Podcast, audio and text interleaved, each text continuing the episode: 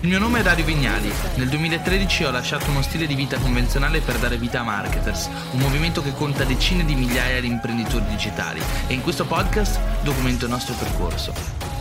Saper scrivere in maniera efficace è maledettamente importante. Perché è importante? Perché oggigiorno tutti comunichiamo, lo facciamo mentre mandiamo messaggi, lo facciamo mentre mandiamo email, mentre facciamo lettere di presentazione, mentre facciamo quel post sulla nostra pagina Facebook per promuovere la nostra attività, il nostro prodotto, quando messaggiamo la ragazza o il ragazzo dei nostri sogni. Saper scrivere in maniera efficace è tanto importante quanto saper comunicare in maniera persuasiva ed efficace, no? Dalla comunicazione dipende tutta la nostra vita. Eh, comunichiamo quando facciamo un pitch per la nostra startup, quando ci proponiamo per un lavoro, facciamo un colloquio, usciamo con eh, la persona dei nostri sogni. Saper comunicare è importante. Detto questo, in questo video vi parlerò di alcune strategie per migliorare fin da subito la propria comunicazione scritta. Eh, ora mi girerò e voi non riderete di me e del mio taglio visto che me l'ha fatto la mia ragazza in questi giorni di quarantena. Comunque, partiamo subito. Step 1, draft. Che cos'è la draft? È la cosiddetta bozza, cioè la possibilità di scrivere in draft è, è straordinaria, è come se tu potessi parlare, rivedere ciò che hai detto e poi dirlo veramente, no? Pensaci un attimo, perché gli scrittori sono questo, questo pubblico così intellettuale, di persone che sembrano così intelligenti, che scrivono cose così belle, così... Oddio, non sempre, eh? ci sono gli scrittori che scrivono malissimo, però ci sono scrittori invece che sono bravissimi e allora quando leggiamo uno scrittore che è bravo, abbiamo sempre la percezione che sia in qualche modo più intelligente della media. Perché? Perché gli scrittori hanno tutto il tempo di fingere di essere intelligenti. Adesso lo sto dicendo per scherzo, ma è la verità, eh. Cioè, gli scrittori possono in qualche modo scrivere, rivedere ciò che hanno scritto e farlo altre cento volte. E mediamente ciò che succede. Cioè, uno scrittore scrive la prima bozza, poi la rivede, la rivede, l'editor la rivede, l'editor dialoga con lo scrittore, viene fatto rive- leggere alle persone che stanno vicino allo scrittore e lo scrittore tira fuori qualcosa di intelligente e interessante alla fine di tutto questo ciclo. Quindi il draft è il nostro migliore amico. Che cosa ci dovrebbe insegnare? Che ogni nostra comunicazione non va mai inviata così come l'abbiamo scritta. Abbiamo la possibilità e il dovere di prenderci il tempo di rivederla. Quindi ci fermiamo, riguardiamo l'email che abbiamo scritto, il messaggio, mettiamo a posto gli errori, vediamo se fila e cerchiamo di capire se funziona. Ora vediamo quattro errori che non vanno assolutamente fatti e una volta rimossi dal nostro stile di scrittura vanno a migliorare subito la nostra efficacia comunicativa tramite le parole. Quindi quattro errori abbiamo detto, quattro errori. Scusate, in realtà io scrivo malissimo nella forma, quindi ahimè sono bravo a parole, ma poi a scrivere bene sulla lavagna mica tanto. Allora, il primo errore è il seguente, termini complessi. Quando c'è possibile dobbiamo eliminare quanto più possibile i termini complessi, soprattutto se non stiamo andando a scrivere per una commissione esaminatrice o qualcuno che in qualche modo desidera vedere questa cosa. Ma quando stiamo andando a comunicare per la massa, e stiamo andando a scrivere per essere compresi, capiti, vogliamo essere quanto più efficaci e persuasivi, è importante usare termini più semplici possibili. Quindi utilizzare parole semplici, parole efficaci, parole che in qualche modo possono essere comprese da tutti quanti. Orwell dice non utilizzare mai una parola lunga quando puoi utilizzarne una molto più corta. E ugualmente efficace, aggiungerei. Secondo errore, no ai cliché. I cliché sono noiosi, i cliché sono qualcosa che tutti già conosciamo e non lasciano spazio all'espressione creativa e all'inventiva. Ogni volta che tu scrivi devi in qualche modo innovare, riuscire ad essere in qualche modo spontaneo, unico, particolare in un certo senso. Utilizzare quei tipici cliché tipo l'erba del vicino è sempre più verde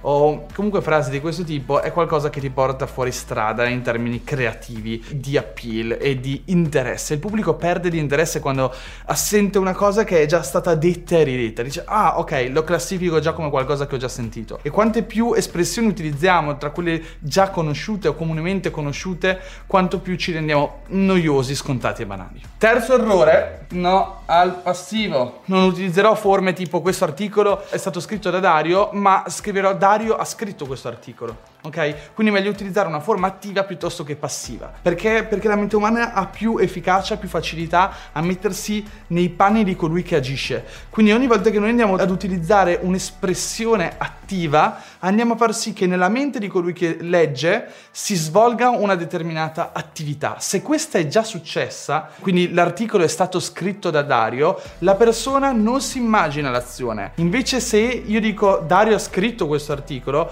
la persona si immagina immagina Dario che scrive l'articolo. Quindi capite che la visione che avviene nella mente di colui che legge è molto più potente e in questo modo riusciamo a mantenere più alta la sua attenzione. È molto molto efficace. Questi quattro errori, perché ora ne manca un quarto, ce li racconta su New York Times anche Harry Guinness. Quarto errore, no ai giri di parole. Che cosa significa no ai giri di parole? Significa in realtà molto semplicemente di evitare di, stare, di parlare e girare attorno a una cosa più e più volte, perché comunque andiamo ad annoiare il lettore, si perde l'attenzione della persona. Quindi andare dritti al punto. Se è possibile, invece di utilizzare quattro frasi, scriviamo un'unica frase per riuscire a raccontare quella stessa cosa. Ora invece un consiglio che forse è tra i più importanti in assoluto. Prenditi il tempo. La scrittura è come un buon vino, va fatto decantare. E questa modestamente l'ho inventata io, penso. A meno che qualcuno non l'abbia detta prima di me. Però mi sembra di averla appena inventata sul momento. Va fatto decantare, che cosa significa?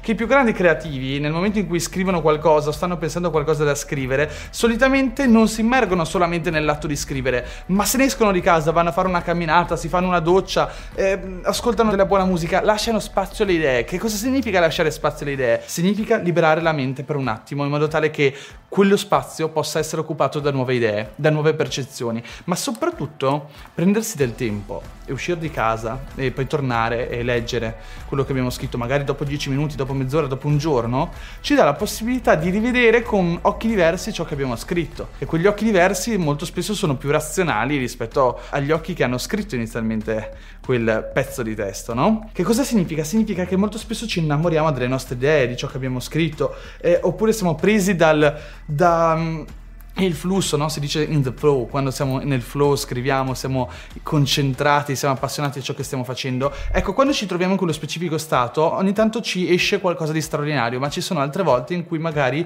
proprio il fatto di trovarci in quel flusso non ci permette di renderci conto che stiamo scrivendo delle castronerie, oppure magari lo st- stiamo scrivendo nella forma meno efficace, meno attrattiva. Staccarci, uscire di casa, prenderci del tempo, fa sì che tornando e rileggendo quello che abbiamo scritto, beh, subentra una parte di noi che ha più razionalità o intravede qualcosa che fino a prima non vedevamo. E questo è un po' lo strumento numero uno per l'editing, prendersi del tempo, tornare e rivedere con occhi nuovi ciò che abbiamo scritto e quindi poi andarlo a modificare. E poi cut, cut, cut, che non significa gatto, gatto, gatto, ma significa taglia, taglia, taglia. Allora, questo l'abbiamo detto prima, abbiamo detto dobbiamo riuscire a scrivere il tutto nella sua forma più sintetica ed efficace possibile. Ma cut, cut, cut è qualcosa che dobbiamo andare a sottolineare ancora più perché una volta che abbiamo scritto tutto dobbiamo andare a rileggere del testo e cercare di capire che cosa possiamo andare a tagliare. Dobbiamo tagliare quanto più possibile, dobbiamo essere sintetici quanto più possibile. Perché oggigiorno se c'è una cosa che è scarsa è l'attenzione delle persone. Quindi se richiediamo troppa attenzione, scriviamo troppo e ripetiamo più volte le stesse cose, perdiamo l'attenzione delle persone. Quindi andiamo a tagliare tutto ciò che non è necessario. Una buona regola che è diffusa tra spesso gli scrittori è proprio quella del in qualche modo andare ad eliminare tutto ciò di cui non siamo sicuri. Quindi se non siamo sicuri che qualcosa qualcosa ci stia bene o che sia strettamente necessario, è eliminato. Punto numero 3, l'inizio prima di tutto. Cosa significa l'inizio prima di tutto? Se è l'inizio è ovvio che sia prima di tutto. Significa praticamente che l'inizio, la parte iniziale del nostro copy, quando parlo di copy parlo proprio del nostro testo, è la parte più importante in assoluto. Ma veramente conta più quello di tutto il resto. Perché se noi perdiamo l'attenzione delle persone, non siamo persuasivi, ma persuasivi non significa per forza fare hype o fare qualcosa di estremamente forte, significa in qualche modo riuscire ad attrarre l'attenzione della persona. E se non lo facciamo nelle prime prime righe, non lo faremo nel resto del testo, perché le persone decidono di leggere tutto il testo rimanente solamente se sono engaged e prese molto bene dalle nostre prime righe. Si potrebbe quasi contare la legge 2080, cosa significa? Che il 20% del testo iniziale rappresenta quell'elemento che fa sì che poi il resto del testo, ossia l'80%, venga letto. Se le persone leggono il primo 20% del nostro testo è facile che poi leggano anche l'80%, quindi il primo 20% del nostro testo è più importante di tutto il resto. Dobbiamo essere estremamente bravi a costruire una relazione con colui che legge già nelle prime righe. Se siamo in grado di farlo, in qualche modo il lettore andrà a giustificare anche quei piccoli errori o quelle piccole parti noiose che potremmo fare. Quante volte abbiamo iniziato un libro all'inizio è stato straordinario, dopo qualche capitolo diventa un po' più noioso. Però ormai siamo arrivati lì e continuiamo e leggiamo tutto il libro rendendoci conto che magari quella parte di mezzo che era un po' noiosa durava qualche pagina, qualche capitolo. Però se invece l'inizio del libro è già noioso, quello che succede molto spesso è che prendiamo il libro e diciamo ma questo libro è eliminato per sempre. Stessa cosa per un articolo, stessa cosa per un messaggio. Quanto più efficace e persuasivo l'inizio, quanto più le persone saranno disposte a scendere fino alla fine del nostro copy, del nostro testo. Questa cosa è importante. In realtà io sono un uomo di marketing, sono un pubblicitario anche e tra tutte le cose che posso dire è che se, se, noi parliamo di copywriting per la vendita o per la relazione col potenziale cliente, la cosa numero uno è l'headline. Dall'headline dipende se la persona poi leggerà la prima riga. Che cosa l'headline? È il titolo, quindi il titolo è più importante di tutto. Scelgo un libro dal titolo e dalla copertina. Una volta che l'headline ha ottenuto abbastanza attrazione, la persona leggerà la prima riga e la prima riga del mio articolo, della mia pagina di vendita, della mia lettera di vendita ha un unico scopo, far sì che la persona legga la seconda riga.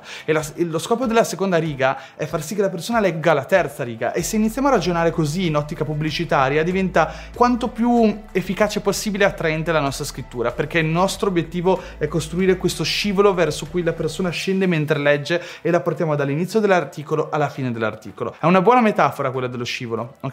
Quindi dobbiamo in qualche modo accompagnare il lettore e far sì che scivoli. E una volta che sarà all'inizio dello scivolo e continua a leggere le prime righe, prenderà velocità. E quindi se anche c'è un ostacolo in mezzo al nostro testo, riuscirà a superarlo perché comunque gli avremo fatto prendere velocità. Troppe metafore, andiamo avanti. L'ultima parte, 4, struttura. Che diamine è la struttura? Parlando sempre per metafore, la struttura è questa. Perché ho una lavagna? Che diavolo mi serve questa lavagna? No? Perché tutto ciò che ti ho detto in realtà te l'avrei potuto dire senza lavagna. Sono argomentazioni piuttosto semplici, chiare, non serve scrivere titoli o mettere punti o fare linee. Scrivere però su una lavagna significa costruire struttura nella mente delle persone. Quindi quando ti dicono no, utilizza i, i, titoli, i sottotitoli, fai i paragrafi corti, che sono tutte cose vere, che cosa ti dicono? Ti dicono fallo, se hai fatto un corso di scrittura, perché ti aiuta a costruire struttura, aiuta ad alleggerire la lettura. Ma perché è importante? Ti sto spiegando il perché. Perché in qualche modo andiamo nella mente delle persone, diciamo, riportare quella struttura, quella immagine visiva, ok? Quella, quella capacità di visione della struttura del testo che in qualche modo va a facilitare la lettura. E questa cosa aiuta tanto perché ci sono persone che sono uditive, cinestetiche, visive. In ogni caso, il modo con cui percepiamo un testo ha a che vedere anche con ciò che vediamo. Quindi se ci troviamo davanti una pagina intera di testo senza nessuna struttura, un titolo, uno spazio, eccetera, molto spesso diciamo, oh mio Dio, no, non riesco ad avvicinarmi a questa cosa perché è noiosa, perché non riesco a rendermi conto di cosa si parla lì dentro, se vale la pena leggerla, no?